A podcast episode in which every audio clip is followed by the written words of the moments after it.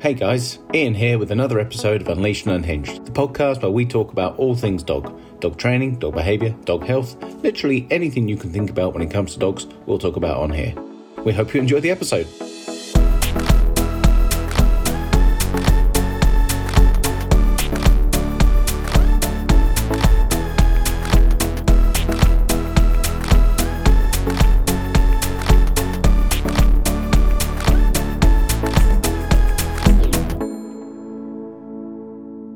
G'day everyone, thanks so much for tuning in today.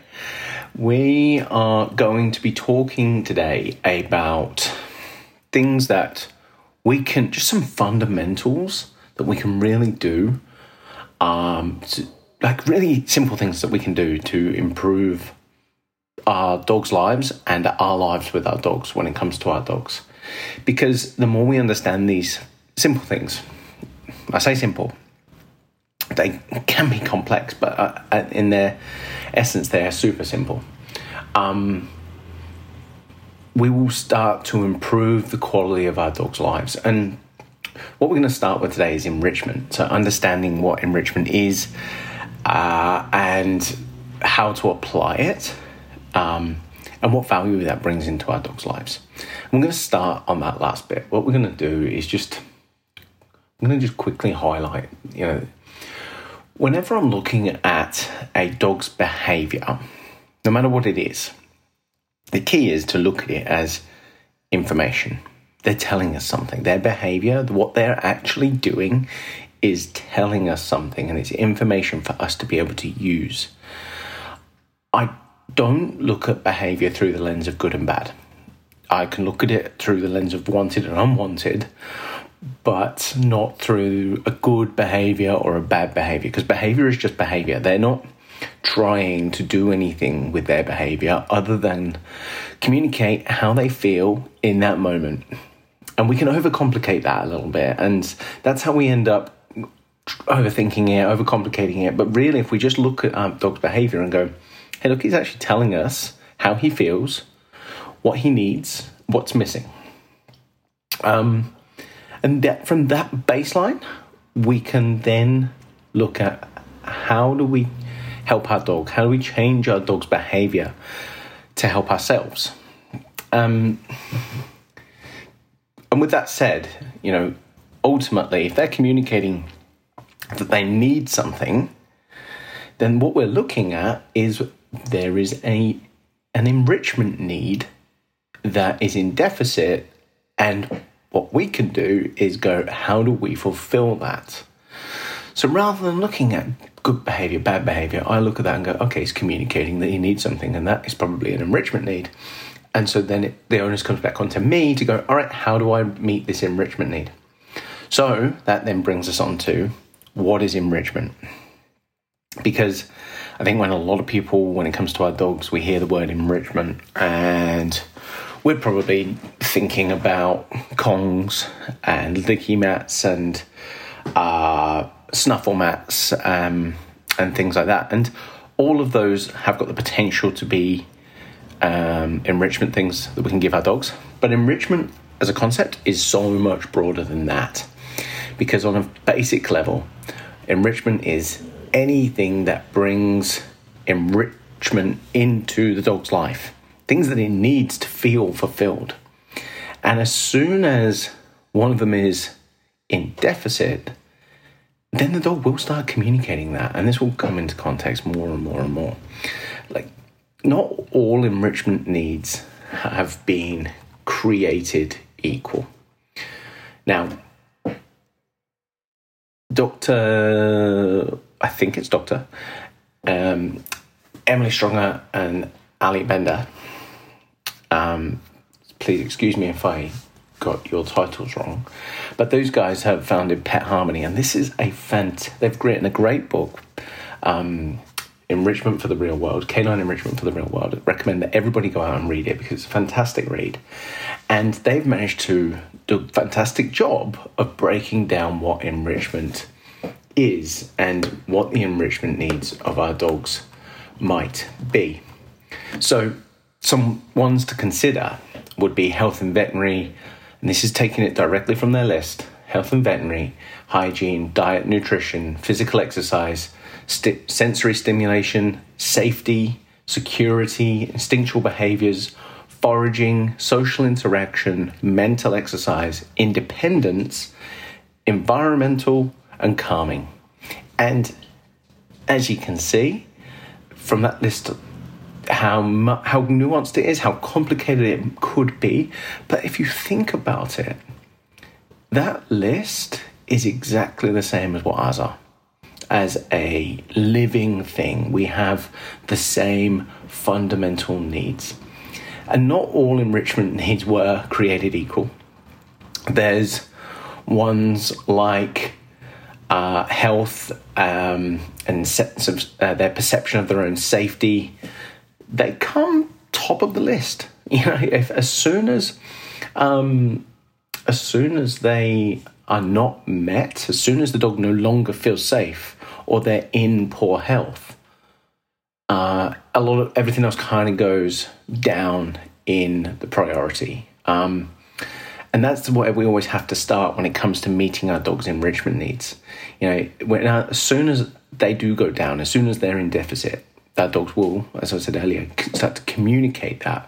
So we might start seeing um, the dog get stressed, become fearful, become anxious, and then start communicating that. And that's where we start to see behaviours that maybe we look at as a problem. So behaviours like barking, growling, lunging, snapping. Are we looking at a dog that's doing bad behaviour? Or are we doing a dog that feels the need to communicate how it feels? Because one of its enrichment needs has been compromised. And this, is sh- this understanding for me has shaped everything I do with my dogs, the way I see dogs, the way I see people as well. I can be, I've found myself being far more forgiving. I have far more empathy towards living things in general because I understand that they're not just being dicks. They're not just doing it because they feel like they have to. Sorry, they're not doing it because they feel like they want to. They're doing it because they feel like they have to. And it can get so bad that this is their only way, or their, not their only way. This is the main way that they communicate, but that's because they feel like they have to. Like even with people, right? Like if you make somebody comfortable and make them feel at ease, there's a chance that they're not going to be a dick, right? And yes, we hold on to emotional baggage far more than our dogs do, and our dogs get there a lot easier than us. But it does have this this understanding helps me um, understand where the dog is coming from, and really importantly, it really has stopped me using suppression of communication, so trying to stop and correct and punish behaviour, because I don't want to stop the dog communicating how it feels.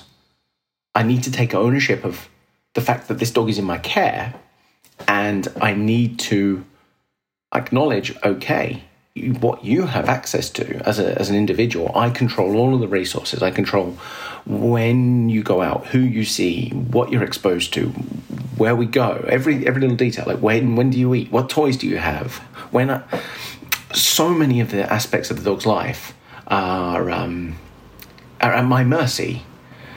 And so it's not on the dog. I shouldn't be holding the dog responsible for communicating that one of its needs isn't met when I'm in control of whether or not its needs are met. So it has had a massive influence. Because coming from way back years ago now, a background of using aversives, punishment, um, and having to learn all of this. I didn't want to know. I didn't, I, I won't lie. I didn't want to know um, any of this when I was when I was um, starting out, because nobody likes being wrong, right?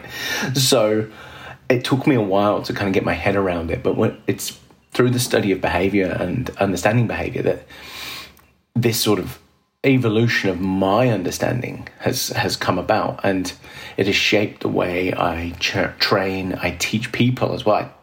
You know, if somebody uh, has an objection to what I'm saying, uh, it's not necessarily personal. It could be that something as simple as hearing new challenging information, like I said, I didn't want to be wrong. So challenging information compromises my perception of what I know. And that can be scary because we, as soon as we don't know anymore, we no longer have the security of knowing. And so even just understanding this in terms of perception of control is a fundamental primary resource. It's a fundamental enrichment need. And so as soon as we take away somebody's control, be that a person or a dog, we potentially are taking away a their belief system. And that can be challenging, and it and they will likely communicate how they feel about that. So when it comes to enrichment, what is enriching to the dog? Well, that's down to the individual. And these um, the Pet Harmony team did another amazing job of summarising this once, and I think I heard it on another podcast, the Michael Shikashio By the End of the Dog podcast. Go and listen to that as well. It's incredible. But they summarised it with, unless it is actually enriching to the dog, it is not enrichment. So what I mean by that is, you know, you could be thinking that you're doing all the best things in the world for your dog, but unless your dog is actually finding it enriching, and it's up to, up to them to, they don't, you don't get to choose whether they do or not, it's not enrichment. So for example, if your dog doesn't like balls, but you keep leaving balls out for it to play with because, I don't know why, like maybe your old dog liked balls, or maybe you've got this idea that he what, liked a ball once, but he's no longer engaging with it, there's a really high chance that for all your best, well-intentioned efforts, that your dog is not finding enrichment from the things that you're providing. Or maybe it's something you're doing with your dog. Maybe you think, I need to take my dog for a walk because that's what we do with dogs, and that, unless I'm a, you know, the traditional, I must walk my dog, like that notion. Uh, I'm a bad dog owner if I don't. But that idea, if you take your dog out on a walk, but then he ends up being compromised uh, mentally and emotionally, maybe you get scared, or you take him to places where he gets frustrated or overwhelmed or frustrated, you're not adding anything of value to that dog's day. In fact, we're adding stressors. And so one of the fundamental reasons why we took him out to go for a walk was to bring value into his day. And if we just don't listen to the dog and how he feels about it, and his behaviour is telling us, that's what I'm getting at earlier, that the way he behaves in these situations, or if sometimes if there's an absence of behaviour, like with the ball, he's communicating whether or not it's enriching or not, whether or not he's taking value from it, whether or not he's finding it stressful, fearful, anxious, frustration. It's behaviour is information for us to understand, and we must be adaptive and flexible to get it right for the dog. There's many things when it comes to enrichment that we've got to take on board, and our goal at the end of every day is to help our dogs feel like they're fulfilled. And yes, things like having a routine and predictability are, are fundamental, but being so rigid in our ways and our routine that we lack flexibility and being able to adapt and pivot and listen to the situation in front of us means that we might end up having quite a brittle relationship and not meeting our dog's needs. So this way of looking at dog behaviour in general as an overview for me has changed so many things, and I'd love your feedback. At this point, I'm gonna what we're gonna go through next time is how this applies um, to how dogs learn. Um, but for now, I'd love your feedback. I'd love to know uh, what your takeaways from today were. I'd love to know what enrichment you've been providing for your dog, whether or not you, on reflection, you think this is working or it isn't, and what you might change after hearing this. Um, maybe you're actually just kicking goals and killing it. So I'd love to hear about that too. Let's celebrate some wins together. So have a think on that. Let me know. And uh, we will see you all next week. Thanks so much for listening. That's it for this week, guys. If you ever want to ask questions, give feedback, or just provide some suggestions regarding the podcast, find me on Ian Shivers Dog Advocate on Instagram. I'll be happy to help. If you're feeling really generous, leave us a review on whatever platform it is that you're listening to this podcast on. And if you want to nerd out more with us, then find our sponsors, because they're the ones that make all of this possible. See you next week. This episode is sponsored by Canine Caregivers. I've had so many people reach out to me over the years, not knowing where to turn to online for reliable and consistent advice on how to raise a healthy and happy dog. The information out there is hard to navigate, it's hard to know who to trust and who not to trust, and frankly, some of it is just downright dangerous. That's why we created Canine Caregivers, a place where you can come and get educational resources and access a supportive community founded on the care approach for people just like you, whether you've just brought a dog into your life or you've got a dog that is experiencing some unwanted behaviors. The content is updated regularly, and we constantly keep in touch with our members to make sure that we are bringing relevant and up-to-date content that truly matters to you. There's different tiers of membership for different needs, so you can be sure that you don't have to break the bank to access the information that can literally make all the difference to the quality of life between you and your dog. Head to canine caregivers dot com dot a u to learn more.